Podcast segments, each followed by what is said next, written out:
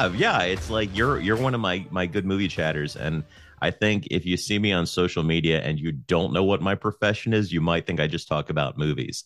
Um, which is I like movies, so I I, I kind of made the choice like a few years ago. Like at one point, I was like, maybe I should just like only talk about data stuff, and it's like I was like, oh well, you know, it's like you sort of go down like a dark rabbit hole of like online influencer thought where you're like well, I only make so many of them. So should I just basically be hunting down articles to reshare? And then it's like very quickly you see like, oh, that's like the LinkedIn dark side path versus the Twitter dark side path versus the, like there's there's a there's a bad version of all of these. And I was like, you know, it's like I don't even like that. Why would I ever do that? Like just so that I'm producing something. So I was like, you know what I do like talking about? I like talking about movies a lot. So I'm gonna do that. And if people are down for that, they're gonna have a good time. And if not, they'll they'll ignore me or block me, and that's fine too. Yeah, when I was creating Al Davis guy persona on Twitter, I did make a conscious effort to keep it data. Eh, but as I've, you know, as evolved, you know, I've start slipping in other things that I like or I feel it's important to share with everyone. So I totally understand what you mean. You kind of have to make a choice. Like, how, what's, you know, everyone is making some choice in cultivating their persona that they're putting out into the world, right? Like, some people are just yeah. all id like it's it's just like they're they're just responding to stuff all the time and and those and oftentimes like that can kind of be the thing that makes the internet a crappy place where people just see something and then just immediately respond to however they're feeling in the moment and that's what creates so much of the chaos and friction.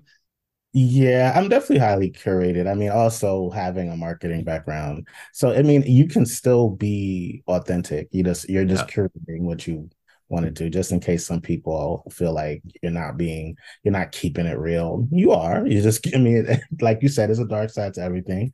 But you know that is you know curating what you put out there I think more people should subscribe to that. I mean, 100%. Like, I, honestly, like, about the only darkness that I put out into social media is uh, when I'm critiquing sort of movie release strategy and stuff. And it's like, well, that's not going to serve you well. Like, no, you're good to talk to about movies. There was actually a question I meant to share with you on Twitter because I was I, I had come across it. Like they have so Tom Cruise got the title for best um, movie star of all time because of all the movies he's put out. And the person who shared it, I forget who shared it, but the person who did share that, you know, was like, she nuanced it. She was like, you know, there is a difference between being a movie star and an actor, just like an entertainer and a singer, or you know, a performer. So, but she says, you know, you know, how many people have put out more movies than Tom Cruise has? In terms of that. So I, am looking at your face and you're just like, I'm gonna be polite because Allen's my host. I mean, I'm sorry, your guest, but you can. I totally want to hear your opinion on this because I didn't ever said that I necessarily agreed. I, you know, when she nuanced actor versus movie star, I'm there. Um, but is he the best movie star, action movie star? Maybe I don't know. What I mean, I think, think I think you can make a solid argument there. Like, I think you know where whatever your position is on that, like um Tom Cruise, I think his his key defining attribute that separates him from so many other people is it's not his charisma. It's you know, he's he's got some riz, but that's not the deal. The deal is Tom Cruise works harder than anyone. Like mm. he's just out there busting it every day and like it shows. And it's like, I mean, he's 61 and he's still doing that TCR Tom Cruise run where he's got like the upper torso totally immobilized and those legs are just pumping. And you see him producing like a new movie every single year and I mean, you can watch Mission Impossible Fallout and you can actually see the moment where he breaks his ankle in that movie. Like this guy, this guy is working it. Yeah, there's there's a he they had to shut down production for 3 months cuz he he likes to do his own stunts. And there's right. a part where he jumps to a building rooftop and he you know he's hanging off the edge and he climbs up and you can see when he takes his first couple steps that something's not right you can actually see the moment on film when tom cruise shattered his ankle um but yeah it's like beyond I've the fact Fallout. I've seen Fallout. Is that the one where the is that the one with the guy from Superman? yeah, it? Yeah, it's the one with Henry Cavill, and uh, there there's a rooftop chase where he he makes a jump to a building, and you can see like, oh, so that's the moment they shut down project production for three months, and also like even on the behind the scenes stuff with Tom Cruise, like love it or hate it, you can see how driven he is to get movies made. Like either it being you know, him doing his own stunts and screwing up the production when he breaks his ankle. Like they're like, dude, that's why we have stunt people. If a stunt person broke his ankle, it sucks. He's still a person, but the movie doesn't stop. Like when Tom Cruise breaks his ankle, the movie stops. And then during COVID, when they were filming, I guess the last Mission Impossible, there was that notable on-set freak out where he was like yelling at people about wearing masks and he's like they will shut us down. Like they this movie will get shut down if you guys don't follow the protocols. Like like but like let's do it like let's get this movie made. And i mean yeah it's like i you can you can argue that um i i obviously like top gun maverick. I think people think i like it a lot more than i do. I think it's a, a really fun movie but it's not like my favorite movie of all time by any stretch of the imagination. But i think that movie brought people back to movie theaters in a way that other movies had not succeeded in the sort of you know, returning from COVID era. Like I went to see that movie on the biggest screen in the metro area. Every seat was full. I was sitting like next to like an 85 year old grandma. Like she was there to watch that movie. Like everyone came out to see that movie. And it's like, it's rare when, you know, with sort of media these days, there's just so much of it that unlike in previous ages where like even like as late as the 2000s like lost might have had 16 million viewers or something which i'm probably exaggerating that's probably wrong. Nowadays there's just so many things that if something had 3 million viewers that's considered like culturally significant. It's because we're all so scattered and we're all there's so many things to see that there's not many things that are in common. But when you have like big releases like that like barbie was probably experiencing that this past weekend. Like barbie like really put butts in seats this weekend. Um yeah i, I haven't yeah, I mean, back to the Tom Cruise, like the Top Gun Maverick. Yeah, I heard that was really good. I need to put, I need to watch it. But yeah, I think Barbie is becoming a sensation, which is interesting. yeah, and it's like it'll be interesting to see if Barbie has like staying power. Like, is it is it a single weekend and then it drops off? Is it does it you know does it does it have any kind of cultural impact long term? Because obviously there's been like probably a half a billion dollars worth of marketing behind that movie, like conservatively. Like they're building dream houses. They're putting pink TARDISes in downtown London. Like Warner Brothers and Mattel went so hard at marketing that movie, which based on, you know, sort of the reviews and the summaries of what it's actually about, you would not guess looking at the trailer. The trailer makes it look like a lot more like sort of cotton candy fluff, which is there, but like it's sort of it's probably closer to like a Truman Show or or something like that. It's it's a being John Malkovich, like it's a weird movie that's marketed as a it's Barbie, and it's like, oh yeah, it's it's that's Barbie, but it's like she's going on a journey that you're not you're not expecting based on the trailer. I got a little tease about that, and also because of the so many different iterations of Barbies that are like you see in the marketing. And you're right, every company has latched on to that movie as far as partnerships. And you know, it is a brand that's lasted, you know, for better or for worse. Um, it does seem like they're trying to like add a little bit more consciousness to the brand.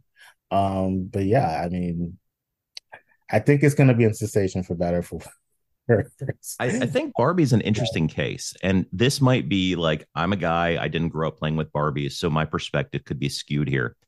But Barbie herself doesn't actually feel like a character. She feels like an avatar for the girl playing with Barbie. So, like, mm. if you're a boy and you're playing with like, I don't know, what whatever age you're at, Ma- uh, Transformers, Masters of the Universe, Batman, pick your thing. Yeah, you're like, I'm going to be Batman. But watching my girls play with Barbies and dolls and stuff like that, Barbie becomes them. You know, it's like and this uh, my perspective could be totally wrong. I could be basing it on that. But it's like when i tried to define like who is barbie i'm like i'm not sure who barbie is. Barbie's kind of everything. Like she's had like i looked it up yesterday. She's had 240 different jobs you know all these things. Like she she oh she, someone beat me. Someone has beat me in a number of jobs. Okay good. she beat you. Barbie beat you. Like sorry Allen. Barbie's the ultimate chad she shut you down. Okay I guess I'm just Ken. Okay. right. It's it's like I, I it's I but to be I mean it's not I'm not saying this is like a female exclusive thing because like I feel like Mickey Mouse is the same thing. Like what's yeah. Mickey Mouse? He's just like a blank slate. Mickey Mouse is whatever costume you put on him, or uh, Mario for that matter. Mario doesn't like. What does Mario do? Like I don't know. He like jumps on things. Like there's a lot of characters that aren't actually characters. They're just sort of an avatar for the person that's going to be interacting with them or playing with them. Yeah, I agree. I think you know because my you know Spider the Spider Verse the, the recent one the recent franchise I think it's almost doing the same thing. Like anyone could be Spider Man type deal. It's not in the same. It's not being presented. Oh, see, I wanted. I have this book. Are you the one who put that on my radar? Probably. I so I just held up the Spider Man Across the Spider Verse Art of the Movie book. Um, yeah. I think I think you're. Yeah, go on. Continue in your thought. Oh no, no, I think you're the one who put that book on my radar. I meant to buy that, but yes, I feel like Barbie's presenting itself differently than that. But I think it's the same thing where it's like maybe this is you know again just talking with a wide swipe or why whatever. I think like most you know teenage boys probably are like i can be spider-man. But you know what? That's wrong because they do have gwen. So i think anyone can be they're having anyone to, who can feel like they can be a spider person spider spider verse so you know it's i was thinking about that okay so uh, you know, we're obviously we haven't talked about data once so far, and if you've got a problem with that, this probably isn't going to be no, the episode. I mean, we are going to get there. We're going to get there, but we, we get there. We got a segue, but this is how much get there. We're easing in. Zach and I, yes. The interesting thing about Spider Verse, and I loved both movies so far. Like I, they they seriously are like actually like in terms of superhero movies, like up there in terms of some of the absolute best, and in terms of some of the best animation movies you could see. Um, but one of the interesting things is that I think it becomes a question, and the second movie that's not in the first is what does Spider-Man mean at this point? Like there's so many different like spider, like there's spider dinosaur, there's spider, you know, there's like Spider, Spider Punk's intro is him throwing Molotov cocktails at police cars. and it's like, you know, you've got such a wide spectrum of what Spider-Man means. At a certain point, it's like the define the relation talk when you're dating someone. Like, are we are we like boyfriend girlfriend? Like, what are we? It's like, what do we mean by Spider-Man? And it's it's interesting because Marvel in the past did try to create alternate Spider-Man back in the mid 90s. They did a Spider-Man the Clone Saga, and actually one of those characters is in Spider-Verse. He's the Scarlet Spider, the guy who's got the like grim, dark internal dialogue that you hear in the movie. Oh. He's wearing like the, oh. the torn up hoodie. It's the plot line was that there was an older Spider-Man story where someone tried to clone Spider-Man and it turned out the clone didn't work out. It was like this villain called the Jackal. Well, in the 90s, they revealed that the Spider-Man we've been reading for the past 30 years is actually that clone.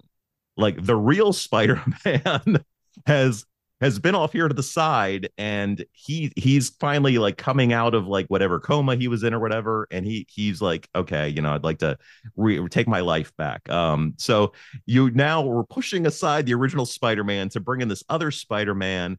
Um spider-man retired. Um then it turned out oh no we were wrong all along the one coming back is the clone we tricked you he's oh. going to go by the name Ben Reilly and go by the scarlet spot and it like this bait and switch back and forth twice turned off fans so much that Marvel sales tanked for like a while. Like, and this wow. is during the speculation age where people bought comics just because they thought they were going to be worth something.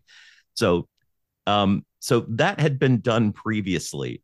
And then like the Miles Morales execution of this was so much better that it's like, yeah, people were actually really cool with having another Spider-Man as long as it wasn't done in such a way that the original Spider-Man was like thrown under the bus, you know? Right. And he's not. He's there.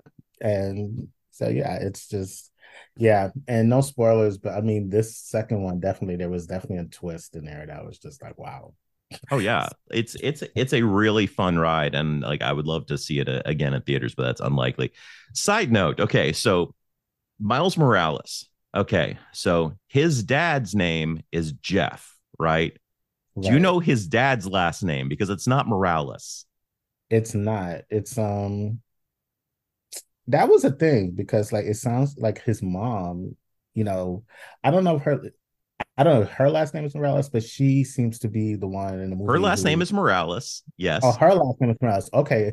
Yes, but his um his dad's name is not because that I was reading about that in the comments and people are trying to understand This is going to blow your mind, and you're not going to believe me. Okay, so this, this like Miles Morales was made in like 2009 by Brian Michael Bendis, who was one of Marvel's biggest writers.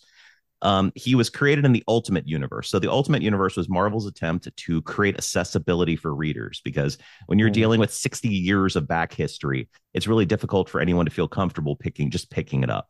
So they did a separate universe where it's like a hard reset. Like, what if these characters started in the present day? And they had like 115 issues of Peter Parker Spider Man, and then he dies. Like they literally straight up killed him. And Miles Morales came in as like sort of, oh wow, like I've I feel like I've got to help carry on this legacy. And it was really well done. It was really great. Miles Morales' dad's name is Jefferson Davis. I'm not making that up. Oh, okay. Like, and and if I'm not mistaken, and I don't know how this was made, I believe Jefferson Davis was like the leader of the Confederacy. Like it's yes, he was. which like I mean, and it's like Brian Michael Bendis is like a very socially conscious, nice Jewish man living in Portland.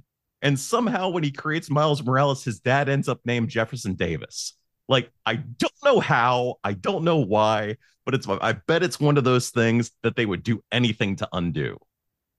Yeah, I just don't um yeah, I don't yeah, I don't get that. And then I know like a lot of people are asking like why is his last name different from his dad's name and yeah, culturally and yeah, so it's just yeah, it's interesting. What I thought was interesting was that there's a Blue Beetle movie coming up in August. So this is I guess like I'm a big comic nerd, as you probably realize. This is probably canonically the third character that's played Blue Beetle, if not more than that.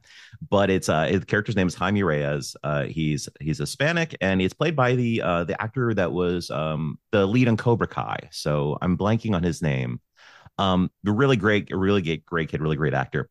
The irony is, a lot of the marketing in that movie has centered around like, look, for the first time, Hispanic superhero. I'm like, you had Miles Morales earlier this summer in the second largest movie of the year. Like his last name is Morales. This wasn't yeah. hard. No, and I guess maybe they're I don't know. Are they doing that because he's animated? But I don't know. Yeah, but yeah, you're right. And a lot of people sometimes don't always make that crossover connection. But yeah, I mean, like you have Miles Morales, and yeah, that's interesting but yeah, it's like that was a that was a big part of that that character's sort of like that differentiated him so much from Peter Parker is that he's biracial and he's he's from the Bronx. He's from a different part of town. He's like had different lived experiences and come up in a different background.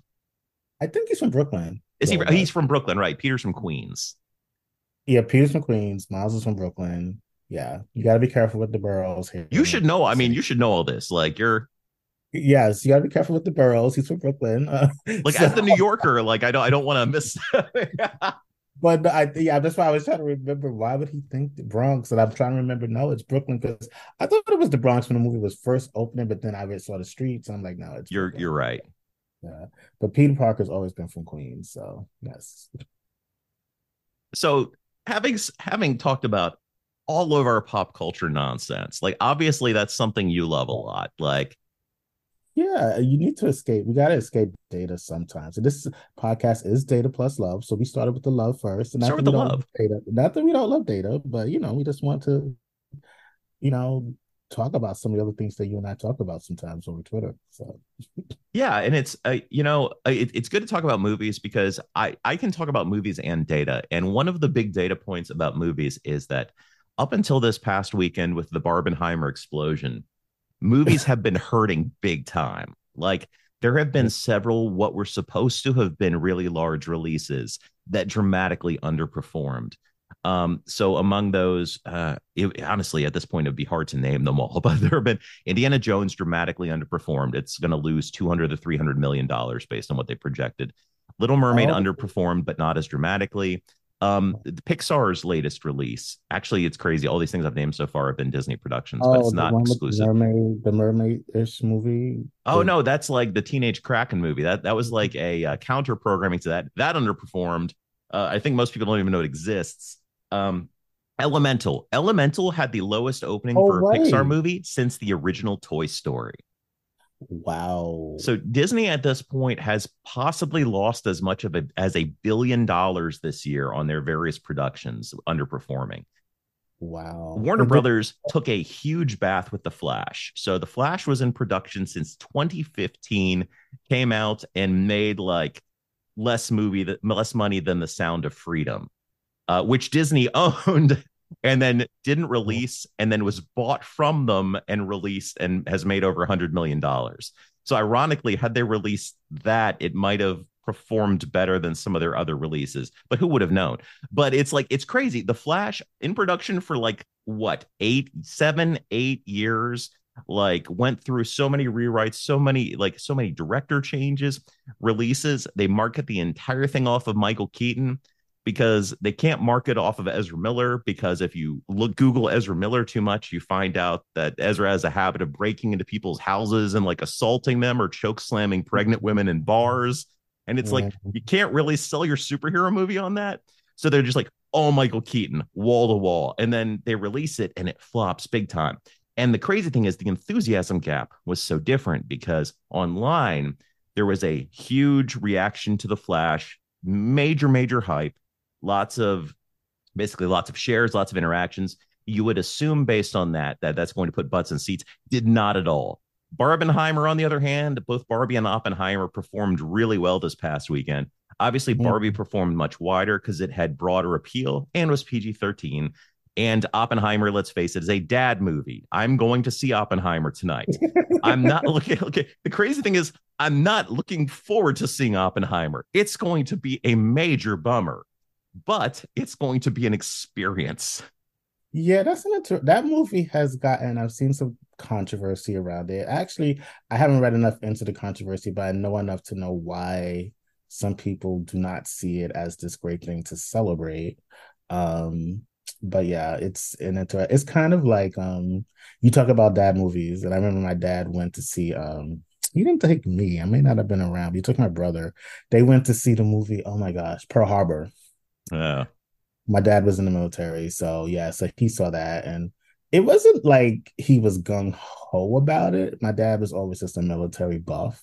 And so they went and they saw that. My brother and my cousin, they saw, oh, they must have gone away and they saw it together. Yeah. So, but yeah, I'm assuming this is Oppenheimer is similar in the fact that it's a historical time period that people want to visit. And they've probably, it sounds like they've also added a little bit more of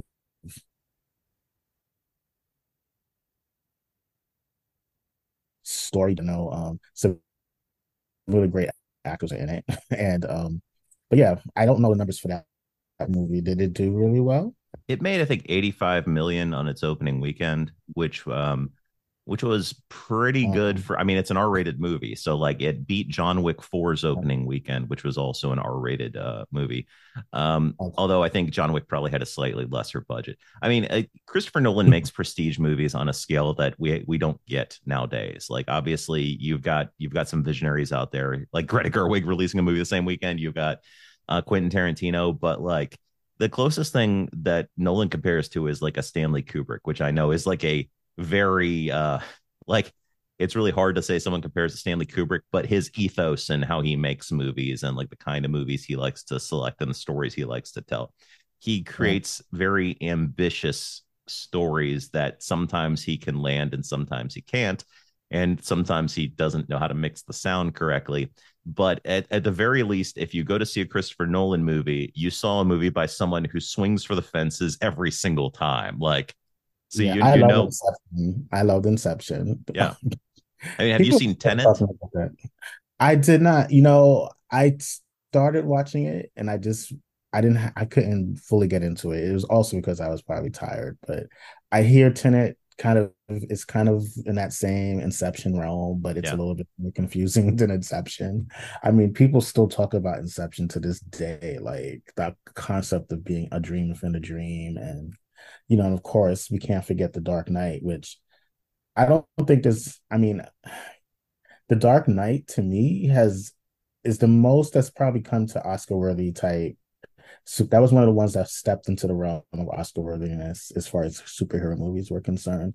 And you know, there's been a few with the Marvel universe. Like, you know, I feel Black Panther definitely, and there's another one.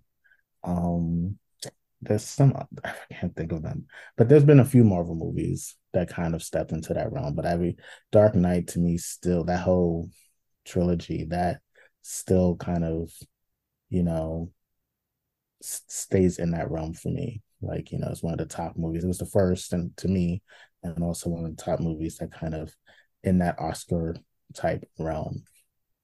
It's um, uh, the interesting thing about The Dark Knight was it brought a level of tension I haven't felt hadn't felt in the theater in like something that wasn't like explicitly a horror or thriller like ever before. I mean, like it's a superhero movie. Like, and in superhero movies, we know there's a lot that's that's not on the table. Like, you're not really going to kill the hero. Like, these are billion dollar IPs. Like, you know, they usually wipe the villain off at the end of the. It's like ah, that we're never to see them again. You know, it's like there's a lot you expect out of it, and the level of tension throughout the entire movie, and sort of the like the Joker's inherent un- unpredictability and capacity for cruelty, and the fact that the score Hans Zimmer um, did something very unique with the Joker's theme, which you might not even notice if you're watching it, but like much like in Jaws, when Steven Spielberg couldn't get the shark to work, like he had planned a lot more shots with the shark, but it broke down all the time. And uh, mm. he was he John Williams was composing, and uh, John Williams like, okay, I've got an idea for the theme. It's like a dun dun dun dun dun, dun. and Spielberg's like, what what is that? Like I was expecting a lot more, and like John Williams like, that's your shark. Like that's like like this building tension of this theme is the shark. It's unseen, it's beneath the surface. When's it going to happen? And it's like the Joker's theme is like that in the Dark Knight because there's like this little, like this building, like almost like you're just working a violin string in like the most out of pitch way that builds mm-hmm. and builds and builds throughout scenes to let you know something's coming. You don't know what it is. You don't know when it's going to get here, but you're not going to like it when it arrives. Yeah the Batman. That one is also surprisingly was very good. You know, uh, I was like, do we need another Batman movie? But that one actually was surprising, surprisingly good.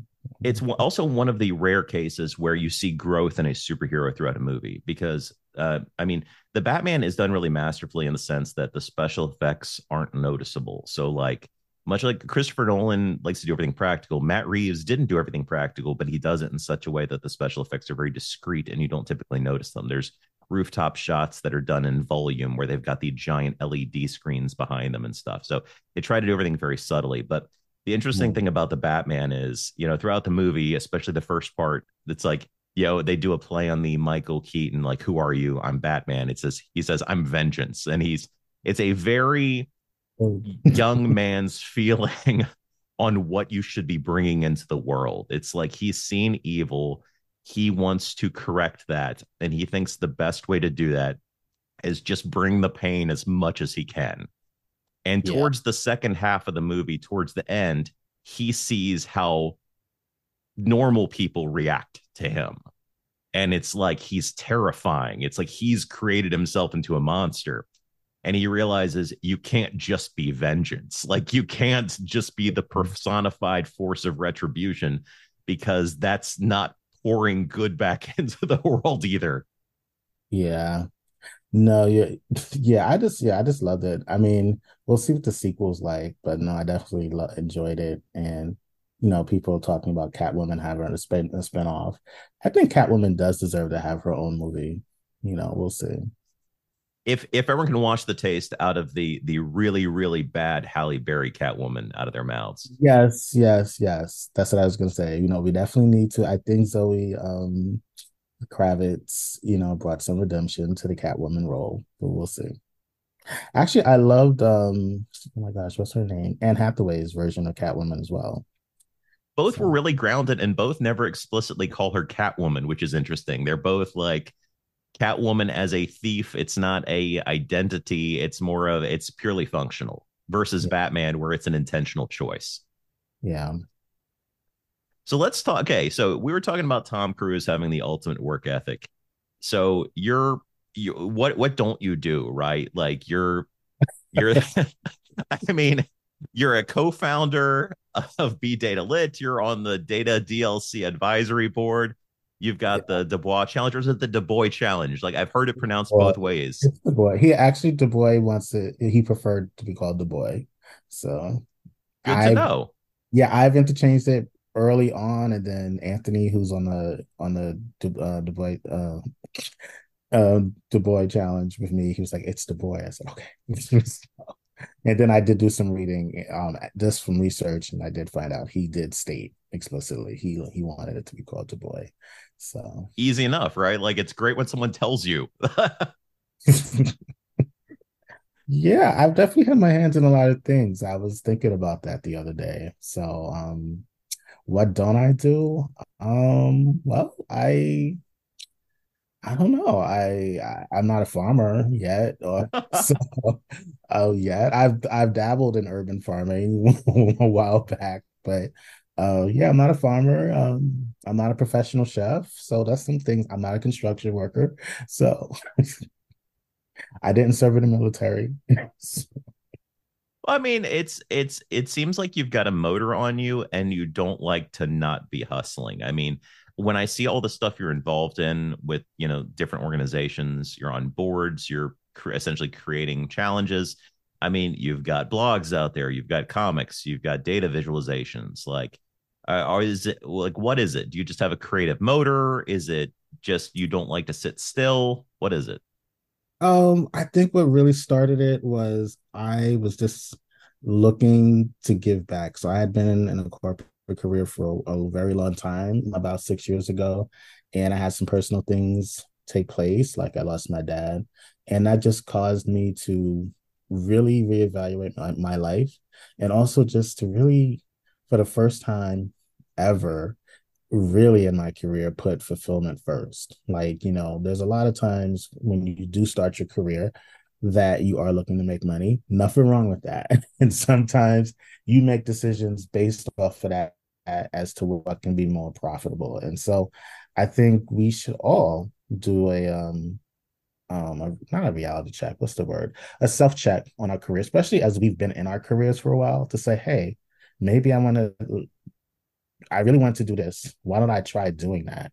And that's easier said than done because a lot of times we're in our zone and we've been building our careers. Whatever some of the formulas we have are helping us make money and, and support our livelihoods. But when you have things happen in your life, like death, or even sometimes life, you know, some people they have children, it changes them. Or if you lose people, that can also just cause you to reevaluate things. And so that's what a lot of it was about. And it was about wanting to give back and also, you know, after my um, dad had passed, I had to, you know, support my mom, help my mom, be there for her, and some of my other family members. And it, I just needed more flexibility. And in that time, I wanted to figure, like, since I'm here, let me try to figure out where I want to go um, while I'm at along this, a stop at the side of the road of life, so to speak. And so that's where a lot of that stemmed from. So I was very passionate about, still am, data literacy, you know, having been in corporate, having to do all those PowerPoints, having to tell all those stories. I really wanted other people like us in the data universe to like understand that we have to kind of know our audience, we have to kind of do things. And then also, I was also intentional for me about helping underserved communities because I've seen so many people just not know what they want to do. And especially now after the pandemic, that kind of extends to almost everyone, young people. And it's just like, so I just want to get back. So that's where a lot of that came from and just trying to find my niche or just if there was an opportunity to help out or collaborate, I just took it because I felt that it would keep my skills sharp and it would also just help me explore other areas. I think that's a really great perspective, like in terms of trying new things and seeing, you know, trying on these different hats and seeing what feels right for you and, you know, also what you're looking to get out of it. I mean, obviously, a lot of stuff we do because it's for us. Sometimes we do stuff for others, sometimes it's mutually beneficial. And it's like oftentimes it's like it's that spot in the middle where it's like you feel like you're getting something out of it and you're also giving something back to others that is sort of the most edifying and where you see the most personal growth. It's really interesting. Like so many times you find that your own greatest growth can come from facilitating someone else's. Like it's counterintuitive. You would think like the more I focus on me, the better I'm going to be. Mm-hmm. But like, you know, like if you were in a 12 step program, for example, like one of the big things about that is okay, you've worked your way through the 12 steps, which you're never going to be done. You're going to do that for the rest of your life. Now you help someone else work through the 12 steps. And in doing that, you're re-experiencing this like much like if you were to teach someone else data viz you're reinforcing a lot of what you've learned before you're going to learn a lot of new stuff because you're now having to teach it to someone else and you're going to feel a lot of the excitement and stuff all over again for the first time by helping someone else you know get it you know like when when someone else like it kind of clicks for them and and either they discover the thing they're into or they make a breakthrough it feels great. Like celebrating other people's victories is selfishly one of the most fun things in the world but it's counterintuitive because it feels like well that's not my victory. Like i want a thing. Yeah and it takes the but you know i've found this happened this not at this intensity but earlier in my life i had also was doing some soul searching and i realized like you said, it's counterintuitive, but when you put the focus on off yourself, it helps you kind of figure out, you know, what you want to do or what makes you click.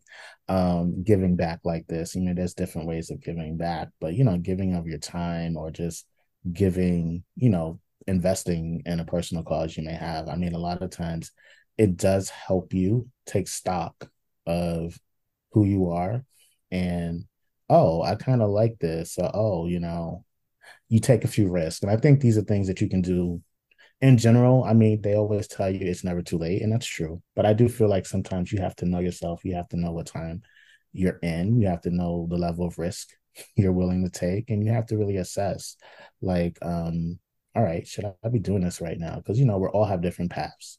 You know, some of us we have families. Some of us, you know, we may not have the option to be on the side of the road, you know, dabbling with comics or with art. But at the same time, life is so short, you know, that you should at least try or try to find a way to make it happen, you know, even if it's 30 minutes.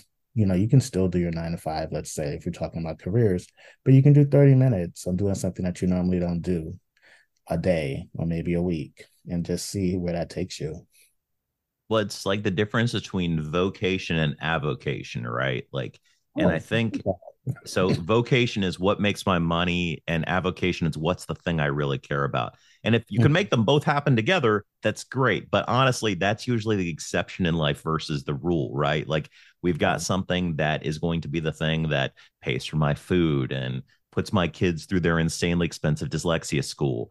And then you've got the thing that's like the thing that really excites you and sustains you. And I'm fortunate that with my job, I get to do a lot of the stuff I like at work. So I get to build stuff, I get to mentor, I get to help others level up a bit. What I don't like to do is I really don't want to be someone's manager where I'm in charge of parsing out other assignments and writing their reviews and you know interfacing on the behalf of the client for them and stuff like that like i've got i've got that that on my own I don't, I don't want that but what i don't get to do at work as much is I like to give pep talks. I like to be the Tony Robbins of data, right? Like I gave my I gave a talk at the Tableau conference for 40 minutes about how you can level yourself up and get excited about learning by finding fun ways to do it. And yeah. the thing is, for like folks like you and me, we're not the audience for my talks. Like most of our peers that we interact with online would hear one of my presentations and be like, this is absolute fluff and nonsense. Like, where's the technical skills? And I'm so much about like the soft skill and the technical skill and how the two complement each other. Because if yes. you're not able to, you know, for one thing, get good at communicating and talking with people and also investing in yourself because it's oftentimes other people aren't going to do it for you. Like, they're not going to give you the path forward. You have to be yeah. curious and be willing to experiment and take some risks and put yourself out there. And that's going to be different for every single person. And understanding that you know not only is this your responsibility it's also your privilege. Like you get to do this. Like you like no one's no one's going to tell you to do this. Like it's it's just implied in life. Like oh you you want to like get better at this?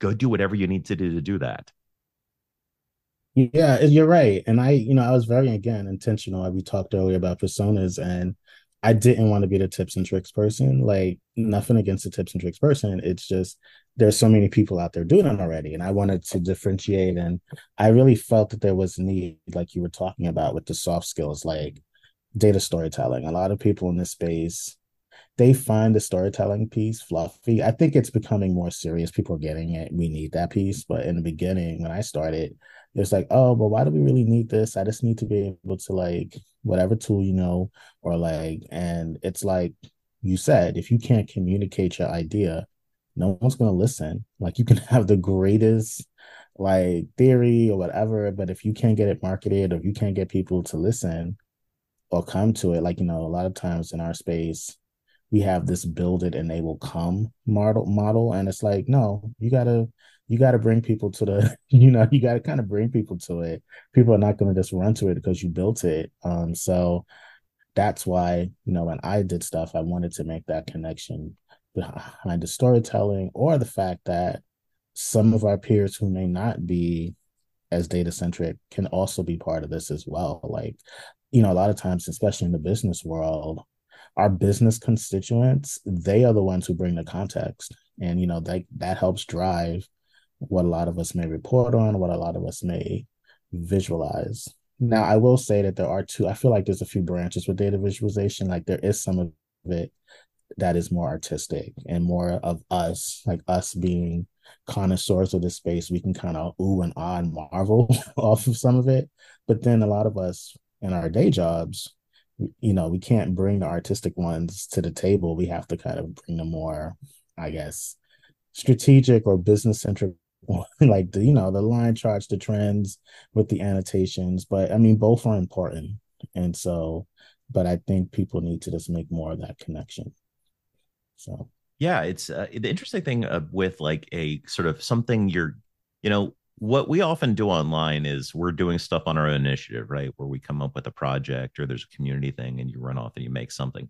You're making stuff without the audience right? Like we're doing it for ourselves it's either uh, an exercise in self improvement or an artistic expression or what have you. But when you're doing something in context of a client, whatever that client may be, right? We're using the term client as the person that wants the thing. Even yeah. though they're the one that asked for the thing, you still have to sell the thing back to them. Like yeah. they asked for it. And now not only do you have to make it, you have to make them want the thing they said they wanted. Right. you have to make it in such a way, not just how you've built it, but how you communicate it back to them, how you deliver it to them, how you launch it to them, how you teach them about it. Whatever your process is like, whatever your business is, and we're using business loosely too here. Like whatever mm-hmm. why why you're making the thing, just because someone said they wanted the thing doesn't mean they'll ever actually use it when you give it to them unless you make them want to. Yeah. So yeah, that's like people can tell you they want a Barbie movie all day long, and you can make the Barbie movie, and no one could go see it. Like obviously that didn't happen with Barbie, but think how many things that has happened with, where there's been huge demand. GI Joe. they made two GI Joe movies. They even put The Rock in the second one, and there was no third GI Joe movie. Yeah, they need to reboot it. GI Joe needs to be not the campy I know it was campy in the cartoons, but they need to make like a really dark spy thriller type GI Joe movie. So. I'm gonna blow your mind here. There is a dark spy thriller GI Joe comic starring Chuckles, the guy in the Hawaiian shirt. Uh. so yeah, it was it was made by like like a a indie comic producer IDW. They got their hands the GI Joe license, and they were talking with like what Hasbro and uh and and Hasbro's like, we really want you to go dark and edgy with this, and it's like, okay, well, how about Chuckles is undercover in Cobra, and we ha- and he has to execute one of his own Joes in the first few pages to prove that he's he's actually defect, and they're like, perfect. And it's oh like, so yeah, there, there, there, there's that out there if, if you, uh, if you need that in your life. But yeah, it's, I mean, again, like just because someone says they want something doesn't mean like you, you not only have to make it in such a way that it's good, but you then have to market it back to them. And I think we've seen marketing with the Barbenheimer effect. You know, we're we're dipping back into movies for a second, but it's not enough to just make a great movie. I've seen plenty of great movies that I never heard of. Like it was never properly sold to me. And it's like I was I was just watching um last night a movie called Spiderhead, a a thriller starring Chris Hemsworth and Miles Teller, directed by the director of Top Gun Maverick, released last year, and I've never heard of it. And mm-hmm. I was watching this and I'm like, this is a fun thriller. I wish I'd known about this movie. Never knew about it. So it's not enough to make the thing. Like, obviously, there's demand here for me because, like, I mm-hmm. I like these actors, I like this director, I like thrillers, but you never properly sold it to me. So, you know, you missed out. Yeah, and that's the same thing with a lot of our work. I mean, we've all been there where we have done these. I've had colleagues talk about these great dashboards they've done, or you were asked to like to derive some insights off of a loyalty program, and because you know some of the cases from both of those scenarios, you may have gotten really artistic or technical with your visualizations, you lost the audience. And sometimes because you didn't just call out, like you were saying, you have to market this movie, not only make a great movie, but tell everyone why it's a great movie.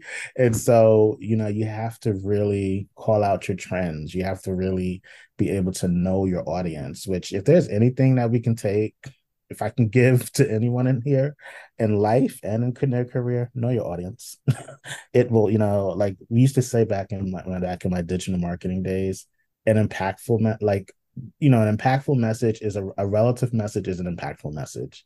And so you have to really know your audience. Yeah. I mean, it, it's so true. If we're we're talking in the context of, you know, BI, business business dashboards, data tools, whatever whatever your thing is, when you're gathering requirements from someone, and they start throwing at you technical terms, charts that they want, stuff like that, you need to tell them to slow their roll and be like, "Who's this for?" Like, who who's the who's the describe the user. Like, what's their role? What questions do they need to answer? What actions do they need to perform?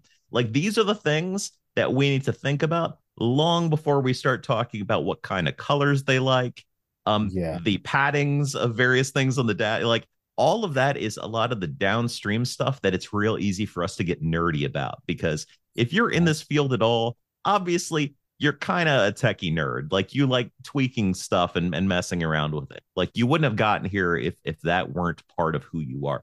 But the, the more important part is if you can understand this person or persons or whoever it needs to be for and understand their level of experience, their level of comfort, you know, what are their concerns? like do they do they even know how to use a dashboard like do you need to bake in some kind of tutorial to help them understand or refresh them if they only look at it every six months like these are the yeah. kinds of things that by asking like questions about people and concepts up front and a lot of this comes from me being like a so i started off as like a programmer and then i became like I think I was called a business analyst or something. I don't know. There's lots of titles for that. Yeah, but I was that one. I used to yeah. be that one. so you're you're the person that you understand the technical and you understand the customer, and your job is to be in the middle and translate things into a language that they can both understand. And it's yeah. it's it's like the guy in Office Space who's going on the rant about how he's a people person. I am a people person. You know, it's like, but like for real, that's what your job actually is. And it's so funny because when I was in that job, there was a back where I used when I used to work at St. Jude, there was a um, a guy that was in charge of the Center of Excellence in Analytics. That was his job, and his name was Tom. And um, when uh, I intro- when I met Tom for the first time, I'd been working there like five years. I'd been a business analyst about a year. He asked me, "What do you do? What's your thing? What do you do?" Like, and I'm like, "Well, I'm I'm a business analyst. I I understand both the technical and the communicative, and I can communicate between the developer and the you know, and the business people. And he's like, what good is that? And it's like, unsurprisingly, Tom wasn't around like too terribly much longer after that. Because if you don't understand that that's important, because it's there are so many technical people that don't know how to communicate the technical in a way that's that non-technical people can understand. And there's so many non-technical people that don't understand enough of the technical to communicate what they need. So it's useful to and i mean a lot of people wear multiple hats really. Like so many people that you know have to do more than one of these jobs at a time. But that's that's the importance of being able to translate difficult technical ideas into common into normal words we all understand and also communicate those business needs to the person that only understands the ones and zeros. Yeah, and that's something I've always aspired to be. You know, like it looks like you in the beginning. It was like, why do we need that? You need to keep, you know, keep brushed up on like at one point it was your Excel macros or your SQL or your Python or and nothing is wrong with that. You know, I think there's a difference between data wranglers and data analysts. And I do think that some of us in the field, it is a little unfair because you did maybe go to school to be that technical person. And a lot of organizations want you to be everything. Yeah. like, especially now, they want you to be the programmer, the analyst, the storyteller, the slide maker, the dashboard builder. And it's like a lot of us didn't really sign up for all that, you know, and it's a legitimate gripe. But at the same time, know a little bit of it. You don't have to be, a, you know, like an expert in all of those because I don't think anyone really can be an expert in all of those roles, but you can know enough to be able to talk to people and then maybe guide them down to someone who little who is a little bit more in depth in depth with let's say the storytelling piece or the insights piece. Or the person who you really need to help wrangle your unruly data you know? So but yeah. I think that's a great point and i think like i think getting experience in a lot of those different cross sections can be really helpful even if you don't need them for your current role or they're not something you're interested in because you might find out for one thing you're good at it or you like it or it's something you want to learn more about but also you might need it someday. So there's lots of stuff where i had some various jobs in the past and some of them were a lot more difficult than others or some of them were a lot more hands-on or a lot more like brute force and you know by suffering through some of those things that i really did not like doing or wasn't good at when i yeah. encounter similar things now I can cut through problems a lot quicker because I went through a period of difficulty where I had to work on something a lot harder. Yeah, and I always say it's good to be able to talk about you want to be able to be able to talk about something at a dinner party or a happy hour. You don't have to be, you know, necessarily be an expert at everything. Um, and also to your point, when you do try to figure out what you want to do and what you don't want to do, it's good to kind of jump in trying all these little different things. Yeah, I would say that one of my big pieces of career advice for people um, is to not be afraid and not be afraid of failing, not being afraid of struggling. I think so so much of life is understanding that you're not always going to be the best or immediately be good at things even and yeah, yeah. trying stuff i know but it's hard because as a recovering perfectionist you know hi my name is Allen uh, I'm recovering. You know, it's hard because you are afraid to make a mistake. And it's so I don't want to say dumb, but it is like, why do we do that to ourselves? I wish someone would have told me that when I was younger. I would have taken more risk. But you know, I can still take some risk now. But yeah, I would tell people who are starting out, try it. It's not, it's okay. You don't have to know from grade school that you're going to be a, a, doctor or a lawyer. Now, maybe in those professions you do need to know that, but there are other professions where you don't have to know that. You don't have to know what your destiny.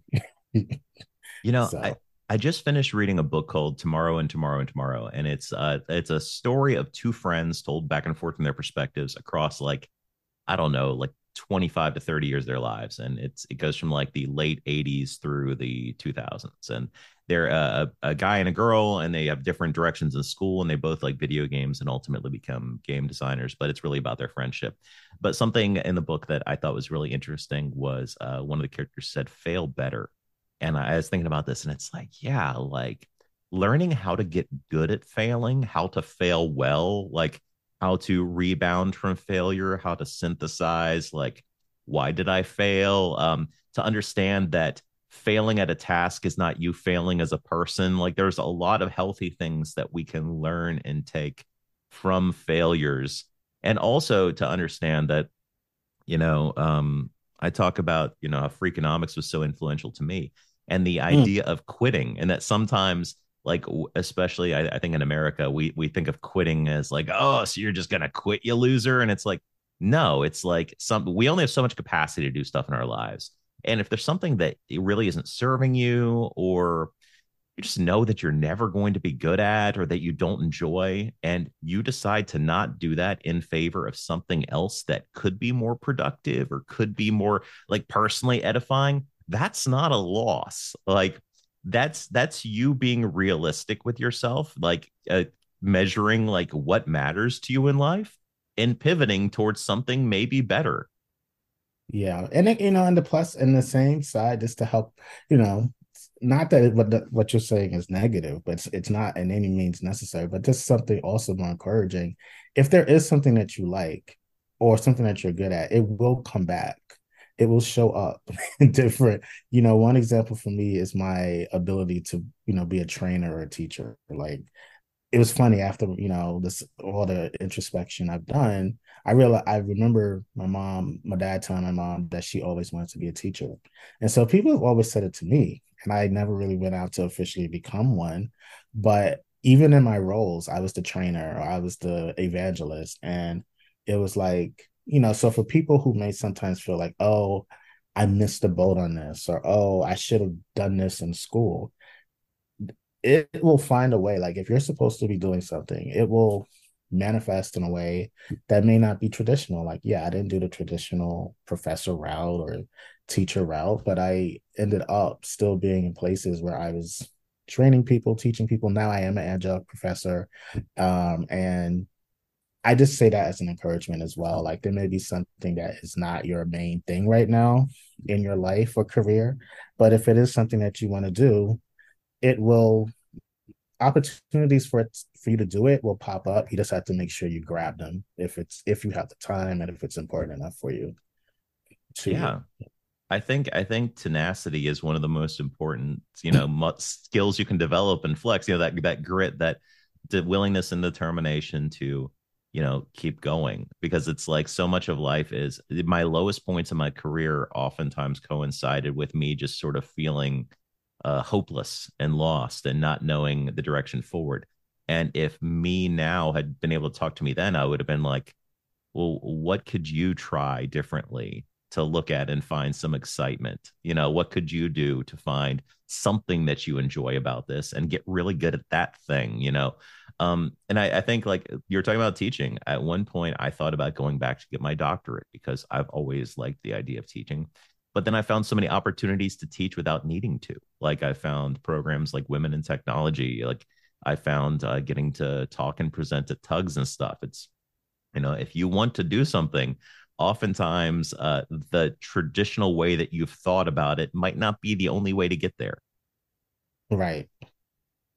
No, so true. It's you know, it's and sometimes the traditional route may not have been for you to begin with. Like, you know, there's some people out here, and I know a lot of times the professions people get all a little away about accreditations but sometimes we do need people who are more who can add some innovation or can maybe you know disrupt the model a little bit i know that's buzzwordy but it's true you know um, with education even with our field of data you're like there's different approaches to it. There's so many different paths to it. I, I, you know, if you and I really had a chance to speak about our paths to data, I do remember we've talked about it a little bit in the past. We definitely have similarities, but it's not exactly the same path, you know. And everyone has different ways into this. There are people who had no technical backgrounds at all who found their way here. So it's like, um, I think people need to also just not get too caught up and what they think is the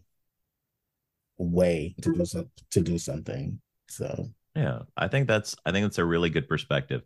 Like there may be a way and that may not be your way. Like there may be a different way for you to accomplish this or create your own version of it and just understanding that in life outside of things that get you arrested there's really not that many gatekeepers to you personally like you know yeah. reinventing yourself learning new things and becoming a better happier more fulfilled more skilled version of yourself. Um so with that i was going to ask Allen as we're wrapping up is there anything you want to shout out or promote or anything along those lines? Uh wow our time is up already. I really enjoyed talking to you. Um let me see. Things that i've been doing. Uh well the du bois challenge is definitely growing. It's always out there I encourage people to follow that. Um, I am working on doing so doing something a little different with it. Is I call it color therapy. Um, Anthony uh, Starks, who's on our team, he created a coloring book for the Du Bois Challenge. So we're looking into ways to have sessions where people can reflect and color on these visualizations. So that's coming down the pike. Um, what else is out there? Um, I would just say to continue following me and just and I'm sure I'm going to think about 500 things after we talk, but uh, but but that's kind of one of the things that's on my mind. Um, yeah, just continue following me, and you can definitely find me. I'm still on that app that everyone thinks is going away at uh at Twitter. I'm on Twitter at Al A L Dataviz guy. Um, you can definitely follow me on LinkedIn, and um, you know, I'm dropping. Oh, I'm definitely follow Be Data Lit. I've dropped a few um, articles recently on disrupting the education model. How one of my professors um, is leveraging data to help with school retention. So just being able to kind of see, you know, who may need extra help. So definitely a lot of things I'm writing about, talking about. Um, so definitely give me a follow. Fabulous. Uh, if you're if you're listening and you enjoyed this conversation, either the first and or second half of it, uh, make sure to check out Allen all over the socials. Are you keeping both halves of this? I'm keeping both. This is all going in, man. Oh, good, good. Because I know we started out with our movies, but I think it was great. Hopefully, everyone loves it too. Um, and maybe you can bring me back. I look, I I would absolutely love to, and thanks for coming today. All right, thanks, Zach.